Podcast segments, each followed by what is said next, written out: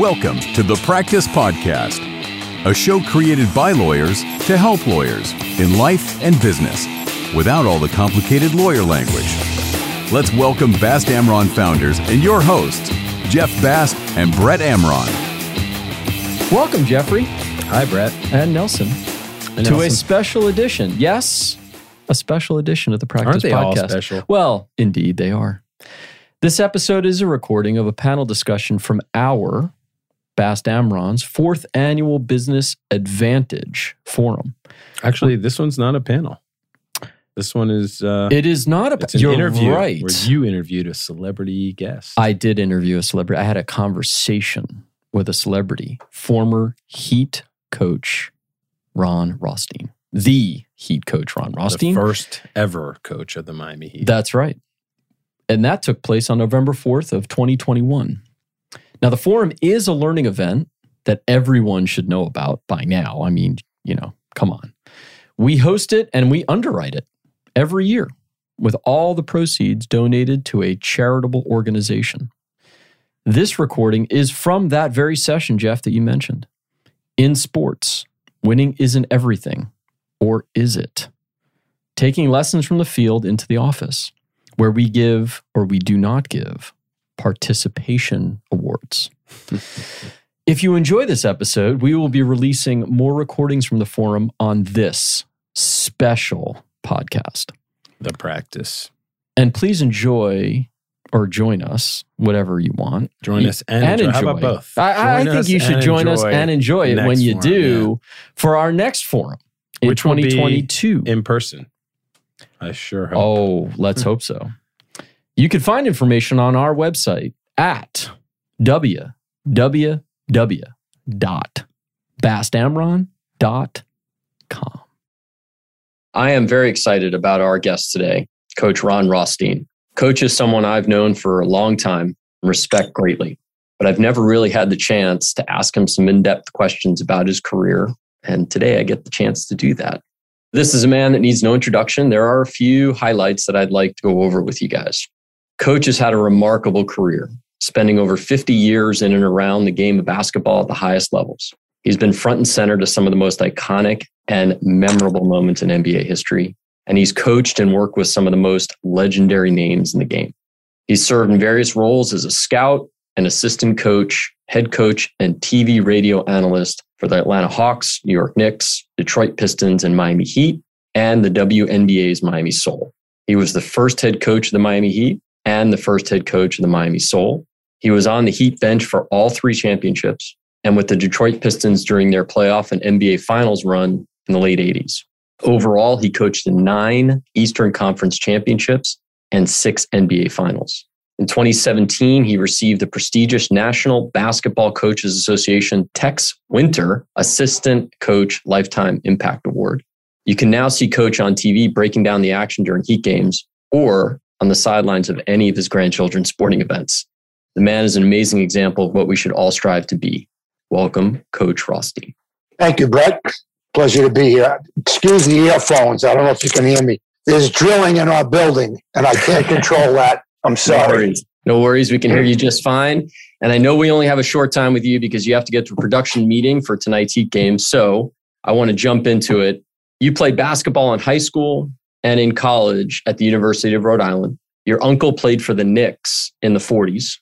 Your father played A A U with your uncle and Red Holtzman, who was a Knicks coaching legend, a two-time N B A champion, and a Hall of Famer. To say you grew up around the game is a bit of an understatement. What about your time as a player and being around the professional game at such a young age helped prepare you to be a coach? I don't know about being around the game at such a young age. I think it led me to where I wanted to go. I always loved, I mean, I, I was born into a basketball family. Basketball was a big part of everything everybody did. I grew up with the game. I played the game at a very early age. So it led me in a direction. Playing in high school and college pretty much shaped my vision of what I wanted to do when I became a coach. There's no question about it. You know, you mentioned my uncle. My uncle, Leo Gottlieb, was the high scorer for the Knicks in the first N B A game ever played. Game that was just on when the Knicks played Toronto the other night, because the first game was November first, nineteen forty-six in Toronto at Maple Leaf Garden. And uh, that was seventy-five years ago. My uncle was a high scorer. As I said, he had fourteen points and Knicks won sixty-eight sixty-six. And he also told me that he was the guy who made the pass to a guy by the name of Ozzy Sheckman, who made the first basket in the history of the N B A. And later he told me that if he knew it was going to be such a big deal, he never would have made the pass. He would have shot it himself. but, um, but growing up, in, my high school coach was my idol. And I, I always knew I wanted to coach. So, you know, I started out as a high school coach. Teaching and coaching was what I always wanted to do.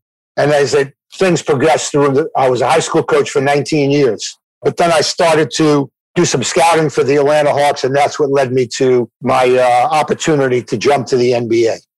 And during your time in high school, coaching in high school, what are some of the lessons that you learned during that time that sort of helped you, gave you sort of the framework to jump to the N B A and sort of have such a storied career as a coach?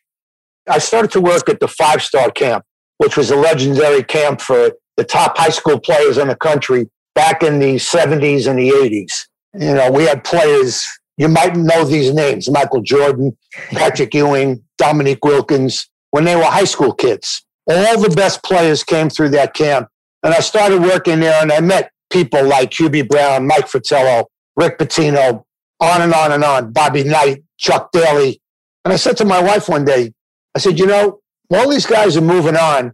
I think I know as much as these guys. I think I'm as good as these guys. I think I want to try the pro game if the opportunity presents itself. And then Mike Fratello offered me a chance to uh, scout for the Atlanta Hawks. Hubie was the head coach. Mike was the assistant. Mm-hmm. That was the uh, nineteen seventy-nine. And while I was a high school coach, the last four years I was a high school coach, I did part-time scouting for the Hawks. And that's what led me to the pros. I actually thought I knew everything. I always thought I knew everything. And then I learned I didn't. I got to the next level and found out there was a whole new world. But I had the opportunity to learn from some great people. And uh, it started with my high school coach.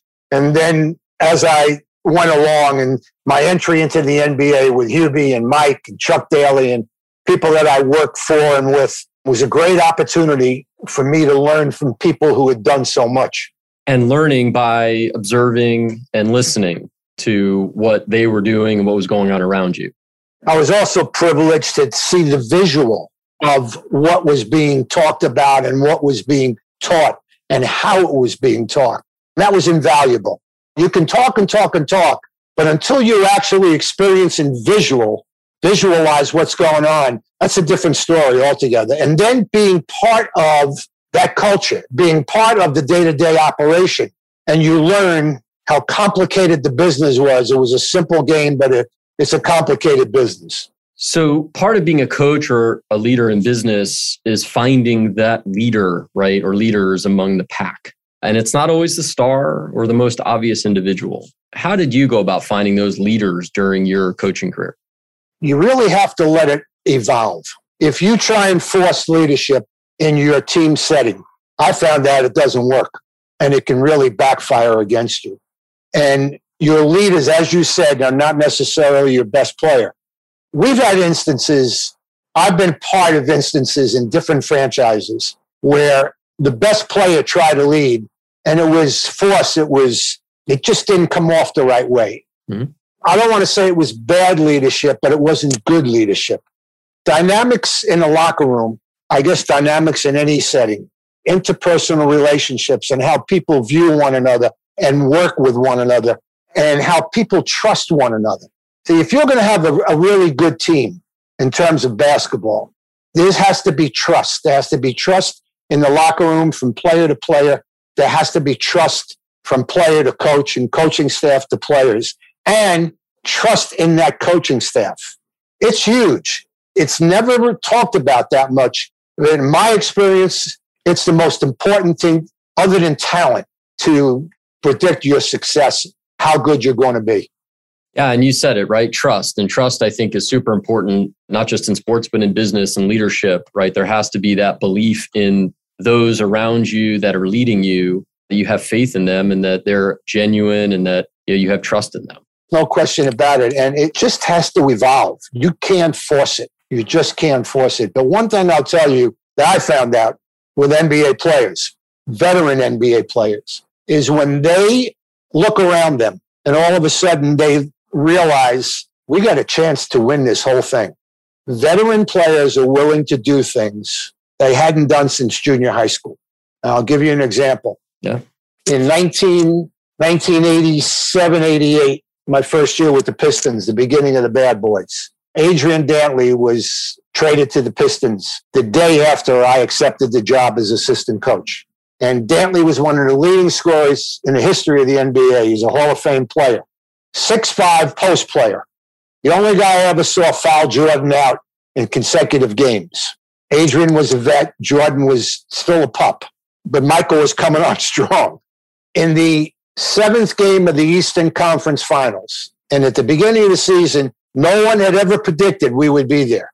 And now it's game seven of the Eastern Conference Finals. Pistons at Celtics. End of third quarter. We're winning eighty-one eighty. There's a loose ball. And Adrian Dantley dives head first after the loose ball, connects head-to-head with Vinnie Johnson, and gets knocked out cold. He's lying on the floor. They bring the stretcher out. They carry him out. He wakes up just before they put him in the ambulance. He has no idea where he is or what happened. They take him to the hospital. We wind up losing that game in the last thirty seconds by three.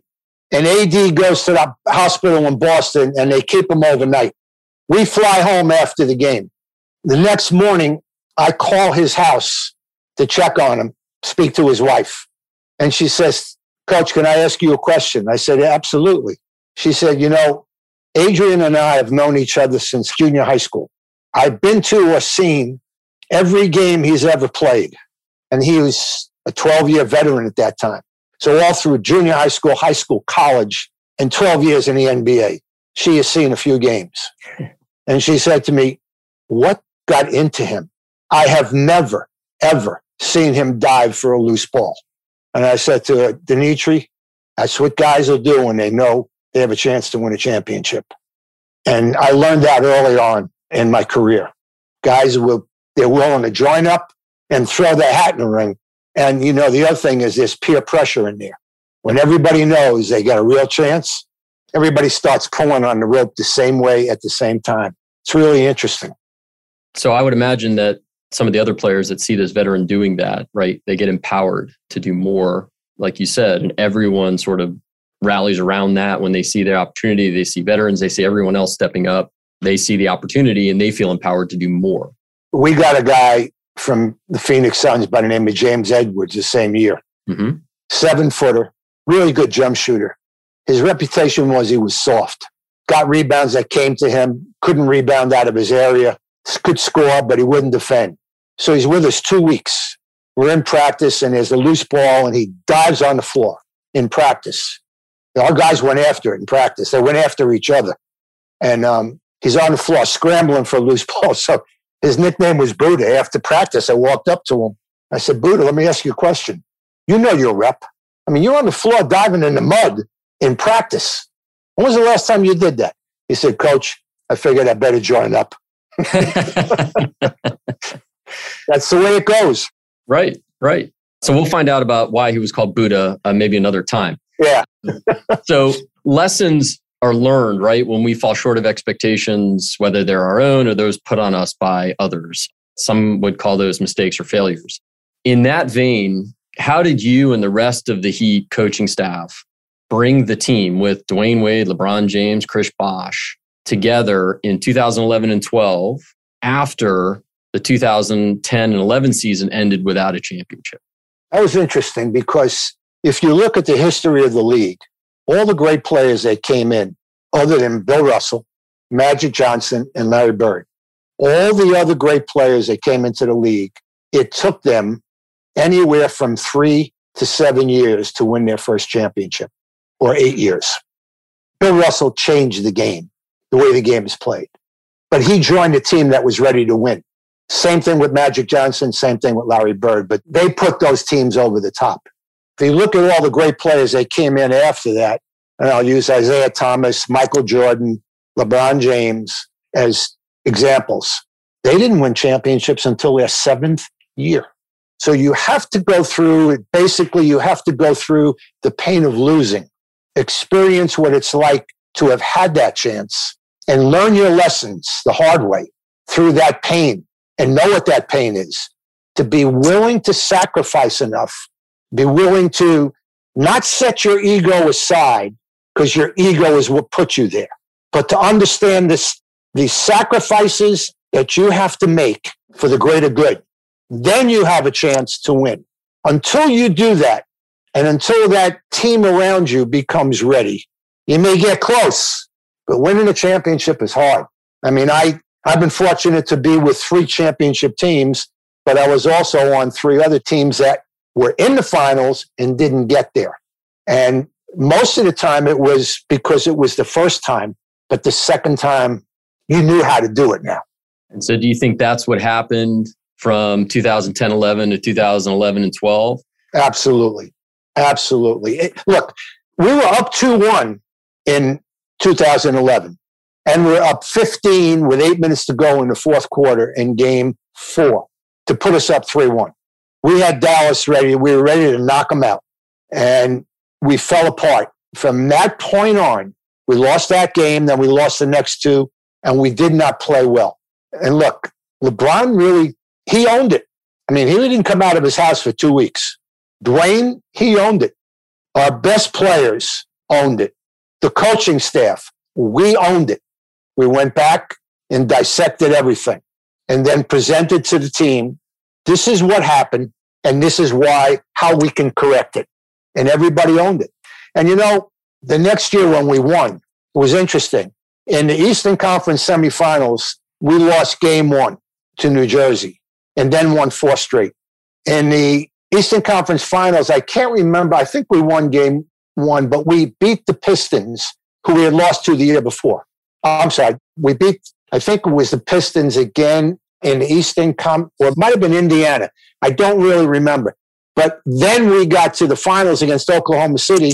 The first game was in Oklahoma City, and we lost. And game two was in Oklahoma City. But breaking down the film in game one, it was pretty clear what we needed to do. And when we got together for practice the next day, in the film session and then on the court, we presented what happened, and this is what we had to do to correct it. If we hadn't suffered and gone through what happened the year before, I'm not so sure that would have been, we would have been as successful. We then won four straight. So I just believe, I really believe, because of my experiences, and it's not only with the Heat. I went through it with the Pistons. Mm-hmm. I went through it in Indiana one year. You need to learn and be able to correct your mistakes through your experiences, your shared experiences, and you need to understand the pain of not succeeding. Yeah, and there, it sounds like there's got to be honesty, trust, authenticity, not just from the leaders, but from those, the players or in business, you know, the team members there, in order to realize what you may have fallen short on, have honest and open discussions to fix whatever may have happened that led to the failure. There's another factor that goes into our particular situation. Mm-hmm. There's two other factors, really. Number one is the health of your team. If your best players are not at the top of their game, and in order to be at the top of the game, they need to be healthy, physically and mentally.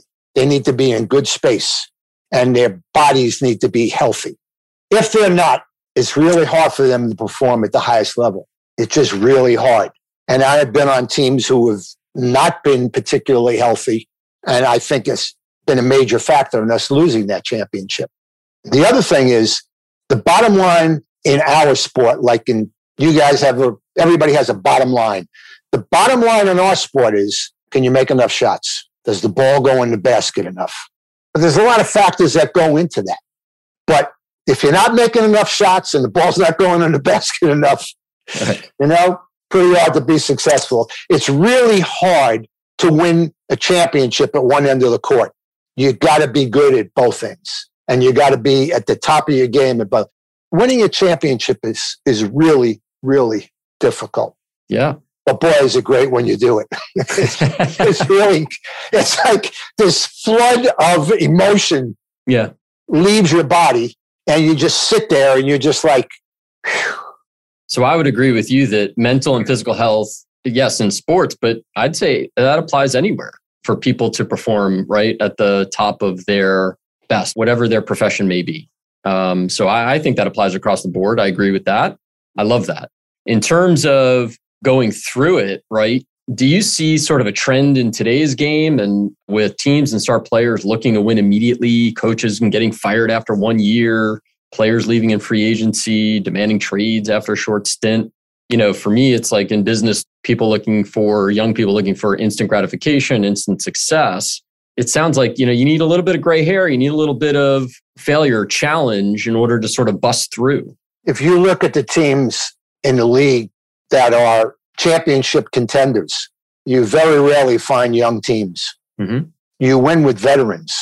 You win with guys who have been through the wars. You win with guys who have suffered and want the opportunity to win a championship.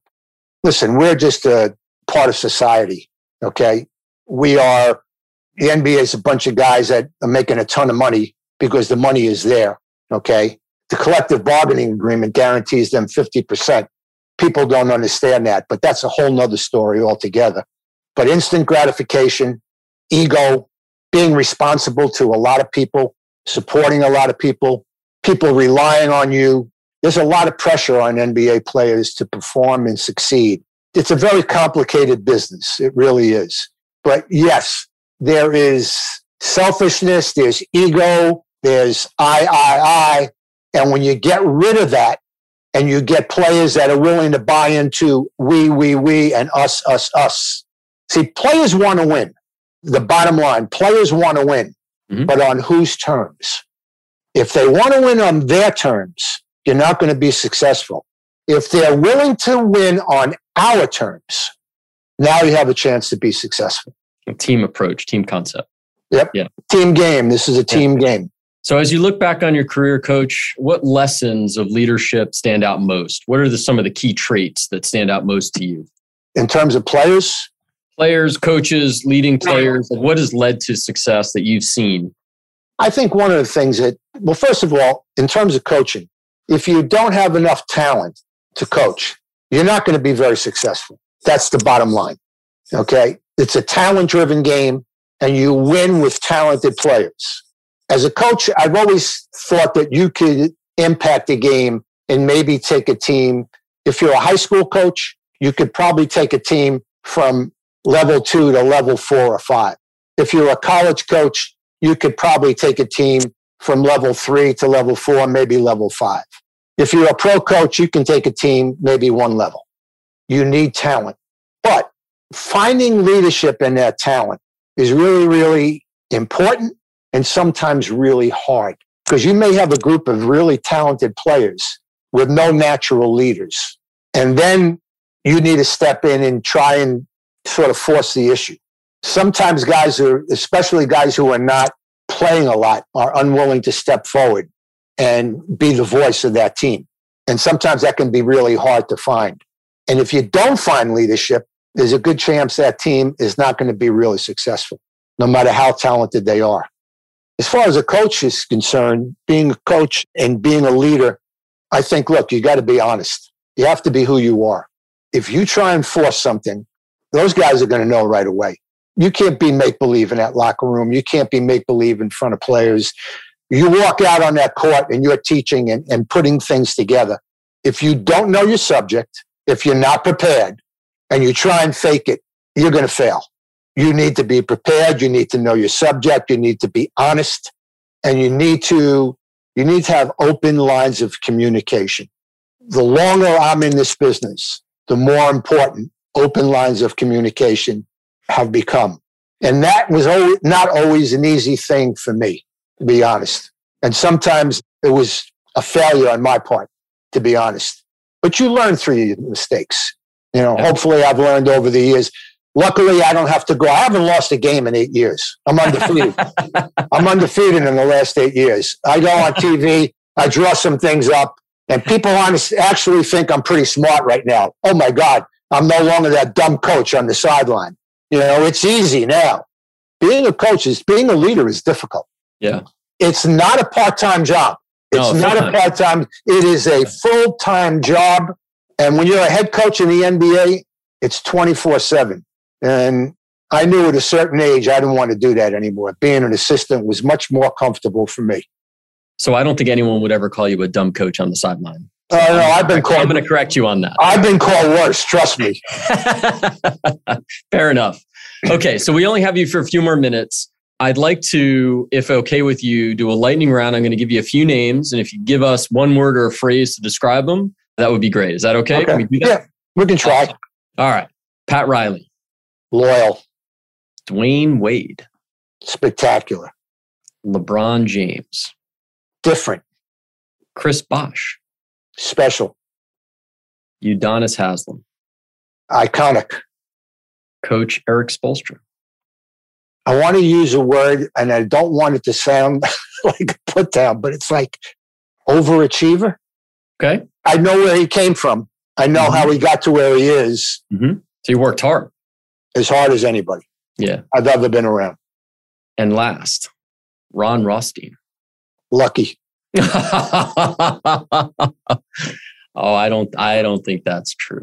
I'd well, say, believe, trust me, trust me, it's true. Well, I think we're all lucky, but it's what we do with that luck or that opportunity, right, that leads us down the path to success.